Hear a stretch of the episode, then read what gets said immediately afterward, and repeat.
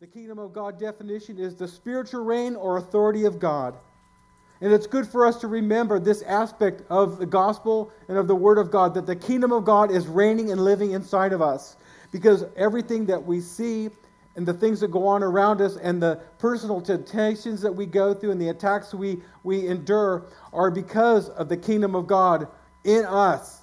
The kingdom of God that oftentimes is not seen, but yet we know it is real because it lives inside of us. And our feelings don't always acknowledge that God's kingdom reigns and lives uh, inside of us, but we stir ourselves with what God's word says about the kingdom and that we are possessors of the kingdom of God.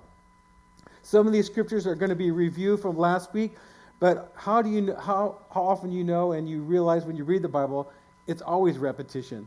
There's always something trying to be driven from our head down into our spirit so that it becomes activated and we live and derive the reality of God's word in our lives. John proclaimed, John the Baptist proclaimed the message of the kingdom of God that was coming. In Matthew 4 17, from the time Following the baptism of Jesus in the, in the Spirit and in water, Jesus began to preach and say, Repent, for the kingdom of heaven is at hand. That means right now, from that time that Jesus went through that, the kingdom of God was now available to, to people. It was prophesied in the Old Testament and talked about, but when Jesus came, it came into the reality. It came into our ability to grab a hold of it and grasp it. There are things today that God wants you to apprehend for your life because He paid for it and they're storehoused in heaven, but you've got to receive it. You have to appropriate it. Like I said last week, just like you make those purchases from Amazon, you wait for the truck to come, there's an appropriation that comes when you order it. You order it through prayer. You order it through somehow getting a revelation in the Word of God that something is for you, and it resonates down in your spirit. And even though your natural mind and your feelings say, I don't see it, it's not happening, God's Word begins to be appropriated, and begin, God begins to move on our behalf because the kingdom of God wants to get, God wants to get that kingdom and the, the resources that are in heaven into our lives in Matthew 11, 12, and from the days of John the Baptist until now. That means even today in 2019, the kingdom of heaven suffers violence, and violent take it by force. Have you ever gotten violent about something with God where you are so like all your passion, all your desire, all the intents in your mind and feelings are saying, God, I need this? That's what he's saying. Now you guys can get violent you can press past everything the enemy's trying to do to talk about your past and your sin and your failures and this is not happening and that's not happening and allows you to cut through all that to apprehend from God what he has promised and the goodness of God that he wants to get to you. What about the woman of, of the issue of blood? We all know that story. It's in Matthew 9. What was it? You know, what was it in her life? She had gone through all those doctors and all that time of having that constant bleeding and never being whole. But was it the kingdom of God was now at hand? So when she saw Jesus, there was that Holy Spirit, kingdom of God revelation of knowing who Jesus was and going through the places where she pressed through that crowd. She went through that mob because something inside of her said, The kingdom of God is now available. Doesn't matter all those doctors you went through, doesn't matter all the time you were sick. Now the kingdom of God is available for you. And that lady pressed through that crowd to apprehend the kingdom of God that was now now for her. and she appropriated that. Excuse me when she touched the robe of Jesus, she appropriated the kingdom of God, the now presence of healing and restoration. And remember, Jesus, it's like he knew something came out of him, but it wasn't something he was even actively involved with for speaking to that lady or laying hands on him. But because he represented the kingdom of God, there was an appropriation. You are kingdom people. The kingdom of God resonates in you. And as Bruce Gessick encouraged us last week with that word about being light bearers, the kingdom of God is in you, and don't get surprised if people come around you and start apprehending the kingdom of God from you because you're carriers of an anointing and a kingdom that's not of this world, and yet it supersedes this world, and it empowers you as a believer with supernatural power to overcome and to bring the supernatural economy of God and supply of God into a broken world. It is your testimony and the things that's going to happen through your life that's going to bring more people into the kingdom of God because they're apprehending it from you, they're drawing it out of you. Jesus was one man, but when he went away, he sent the Holy Spirit so that we could all be carriers like him. Someone might come and touch the hem of your shirt or your clothes and receive something because you're a carrier of the kingdom of God. In Luke 16 16, it says that the law and the prophets were until John. The law, people were trying to keep the law, people were trying to get what God had, but the laws had that high standard that showed our weakness and our inability to reach that standard. But we know Jesus came to wipe away the law, to fulfill the law, so that God's requirement was satisfied. God so wanted to be satisfied so we could send Jesus to be there for us so that we could have that freedom. You know that Bible study that's going to start next week for you women, the freedom. It's that appropriation. We hear these things over and over again, but all of a sudden something clicks someday and you appropriate something that you know is yours as a Christian and you somehow have not been able to come into it, it's the time for more and more things to come in into a reality in your experience with God. so the law and the prophets were until John. But since that time, the kingdom of God has been preached, and everyone is pressing into it. If we knew the total of how many million people there have turned to Christ throughout the generations are right now on the earth, there is more Christians alive than ever before.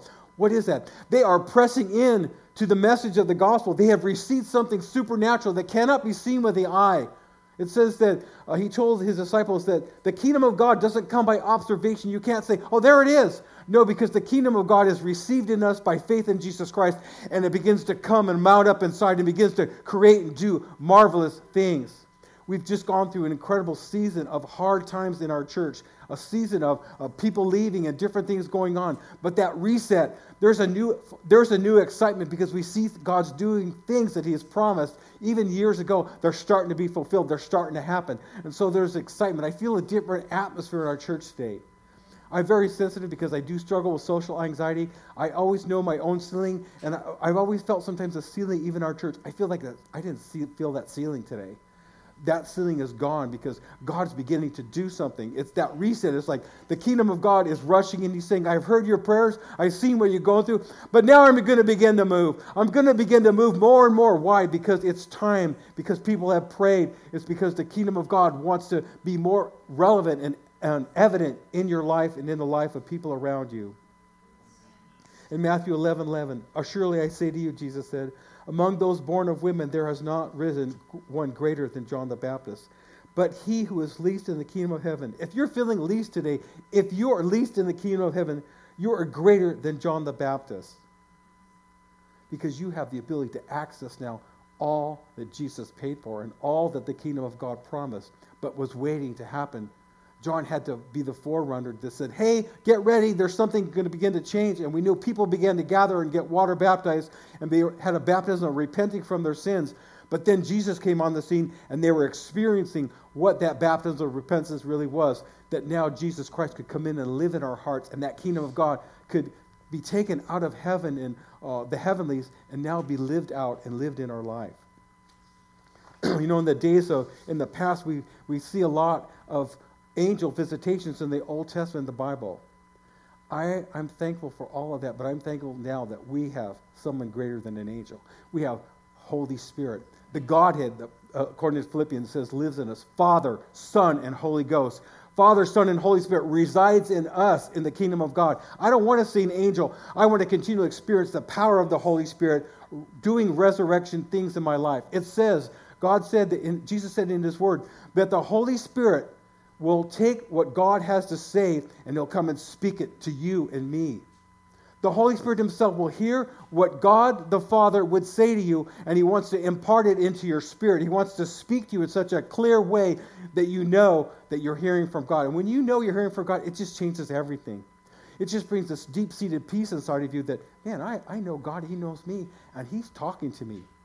In a world where people want more communication, I know you wives, you women, you are great. You have a big word level, and you always want to hear a lot. God talking. In Matthew 10 7, Jesus tells his fathers, As you go, preach, saying, The kingdom of heaven is at hand. we have to have a new mindset as, follow, as followers of Jesus. We are just like the 12 apostles, we are their descendants.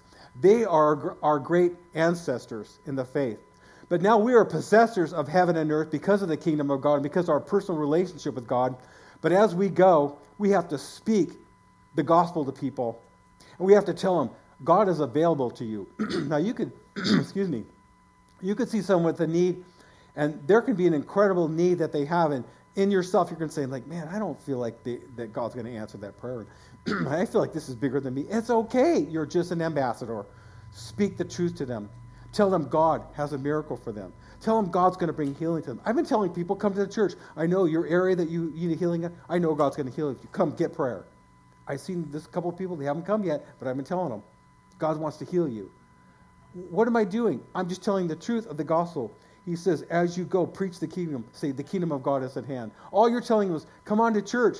There's a resource there. There's a download. There's a resource. There's a, a, a distribution center here in the local church where God wants to dispense the kingdom of God and bring answers to people. Steve, I've been praying for you. I don't know what's going to happen, but God has the answers that you need, physically and financially. Constantly praying, God make a way for Steve and what he has for her. Teaching the gospel of the kingdom, Matthew 4:23. And Jesus went about all Galilee, teaching in their synagogues, preaching the gospel of the kingdom, and healing all kinds of sicknesses and all kinds of diseases among the people. Again, the kingdom of God says there's a reality of supernatural power available for us today. Again, it crosses what the doctors are saying about us, it, it crosses what the pain in my back is saying today. God says his kingdom is available.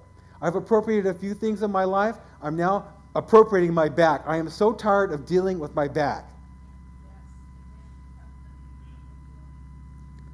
In Matthew 4:24. Then Jesus' fame went through all Syria. See, if you're preaching the gospel, if you're telling people about the miraculous power of God and they start getting healed, do you think that's going to fill the churches in Hollister? I think so. People want answers. People want power. They want to see God. We know now we're in a living in a secular society where it's not like it was in the 50s where people would go to church, even if they were nominal, they would go to church. They may live like the devil, but they went to church. Well, now the society says there is no God, at least the one the Bible talks about. But I tell you, we give witness of God by the things we let God do in our life. And we overcome what? By the blood of the Lamb and the word of our testimony. Because if we begin to testify and speak about the kingdom of God, and we share, and people are getting saved, healed, and delivered, the kingdom of God is manifesting, and there's something to talk about.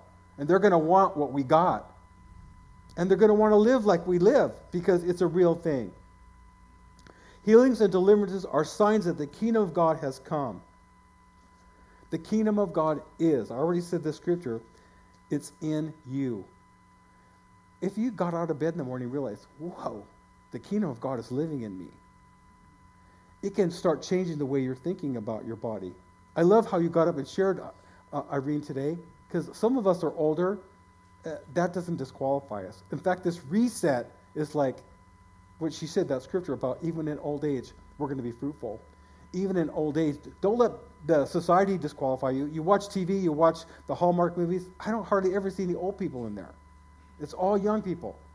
Young people are dancing, young people are at the bar, young people are doing this, young people are that. I tell you, there's more of us old people around than the young people. Now, you young people, don't get upset. You're not old yet. Enjoy being young, but be a kingdom person. Stand up for God. Believe for what you want that, that's in God's word and has for you. Some of you single people, there is someone out there for you. It's called God Mingle. He's got someone for you. Keep your eyes on God. Pray for, pray for that person. Say, work on that person. Get them ready for me. Be happy that you're single because the married people will tell you there's a lot of problems you work through. It's good in that realm.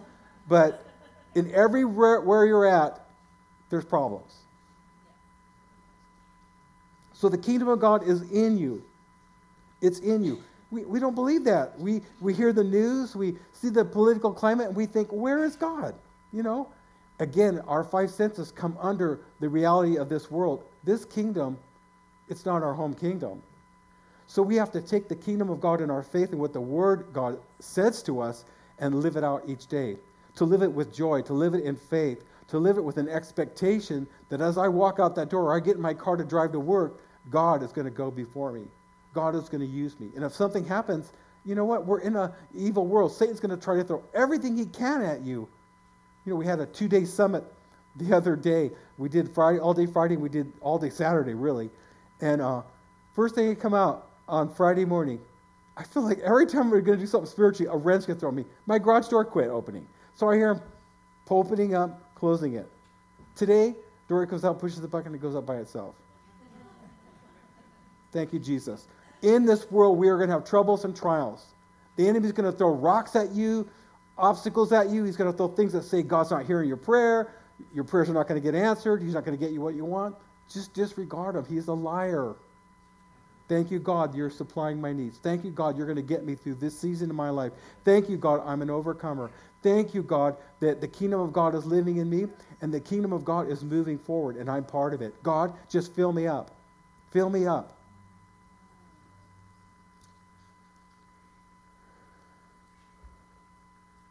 I did this last week. I want to do it again. It's and we said it today. It's Luke 11, the first part of the verse. When you pray, say, "Our Father in heaven, hallowed be your name. Your will be done on earth as it is in heaven." Maybe this week, concentrate on that. Say, God, let your will be done on us. Sometimes it's, it's hard or scary for us when we as Christians say, God, let your will be done on us. Because we all have a kind of an agenda. We all have kind of thing like we have a will. We want God to get behind our will. But if you live very much life in this world, you realize, man, your will, you can be frustrated your whole life trying to get what you want and get frustrated. But if you surrender your will to God, you'll find that really the things that you want, if they're, go- if they're the best for you, you're going to get it. And if they're not, you're going to be happy you didn't get it because living out God's will, you find the purpose and the greatest fulfillment, peace, joy, righteousness, and continually hearing from God by putting His will first. In fact, uh, there's really nothing in the natural I'm wanting because since we put our, our heart to serve God, everything comes around. And you know, I have a house, and I feel like sometimes my house owns me. I have a car, and it wants attention, it wants to be washed, clean, have maintenance. I mean, everything around us is demanding. Things demand from us what we don't want to give them. And so, putting God first, you're going to get everything that you need, but you're going to get more. You're going to get a call. You're going to get a purpose. You're going to use get spiritual gifts that God wants use. You're going to get a, a lasting purpose and a, a greater vision for your life than just going after things for your will. So pray, let your will be done on earth as it is in heaven. And when you're praying like that too, you need to be healthy. And so you can appropriate health. God, this is your body. This is a platform for ministry. God, fill it with supernatural strength. Fill it with healing strength. God, let me walk at my optimum. As you're an old person, Lord, let that strength that you promised us as old people, let it be in our physical body so we have a strength in our body to live for you and to serve you and to do what you want us to do. God, keep Joe Pereira healthy and strong so he can work. Prayer brings God's heavenly kingdom into our natural life on earth. Again, prayer is that requisition.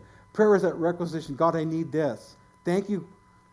Get into the habit too. Once you really feel like you got a prayer out there for something you needed, then just start thanking Him. Lord, you heard my prayer. Thank you. I just want to say thank you for sending that to me. Thank you. And if He's starting to forget, you're thanking Him. You go, oh man, they did ask for that, didn't they? And He can move to bring that answer and that thing that you've asked for. When you pray, speaks of bringing to our conscious consciousness that heaven's powerful resources are available every time we pray. We're always appropriating from heaven what we need here on earth. And prayer is our contact point, it's our cell phone, it's our computer that is accessing the things that we need from God and it's bringing into the reality. Here's our key verse today. It's the second part of Luke 11 2. Praying, Your will be done on earth as it is in heaven. It's something we're supposed to pray daily let your will be done on earth as it is in heaven. And, if you're at work and, you know, and work in those kingdoms at work, there's always power struggles, always someone trying to climb to the top, climb over you, step on you to get ahead. How many can experience that? You've seen that? People stepping over the top of you to get ahead. It's just that way, way it is. But if you're sitting back and just a kingdom person, you're going to watch God move you. When, if He wants you at the top, He's going to move you to the top. He's going to make a way for you. And praying, let your kingdom come, helps you have the right attitude when someone steps over you to bless them and speak life into them and to pray for them and encourage them because bottom line is you know God has your back and God is the one that's promoting you. He's the one going before you saying, This is the person I want to see rise up. You may go through a lot of resistances before you attain what God has for you, and those are all tests of your faith. Are you going to hang on while God works His plan and His will into your life? So, your will be done on earth as it is in heaven. And as you read the word, you start seeing, hey, this is what God wants. He wants people to be saved, filled with His Spirit. He wants them baptized. He wants them washed in water, washed by the blood. He wants them saved. And then He wants them to have gifts. You start praying God's word, you're praying His will, and you're coming into an agreement, and there's a greater release in prayer when you're praying what God wants.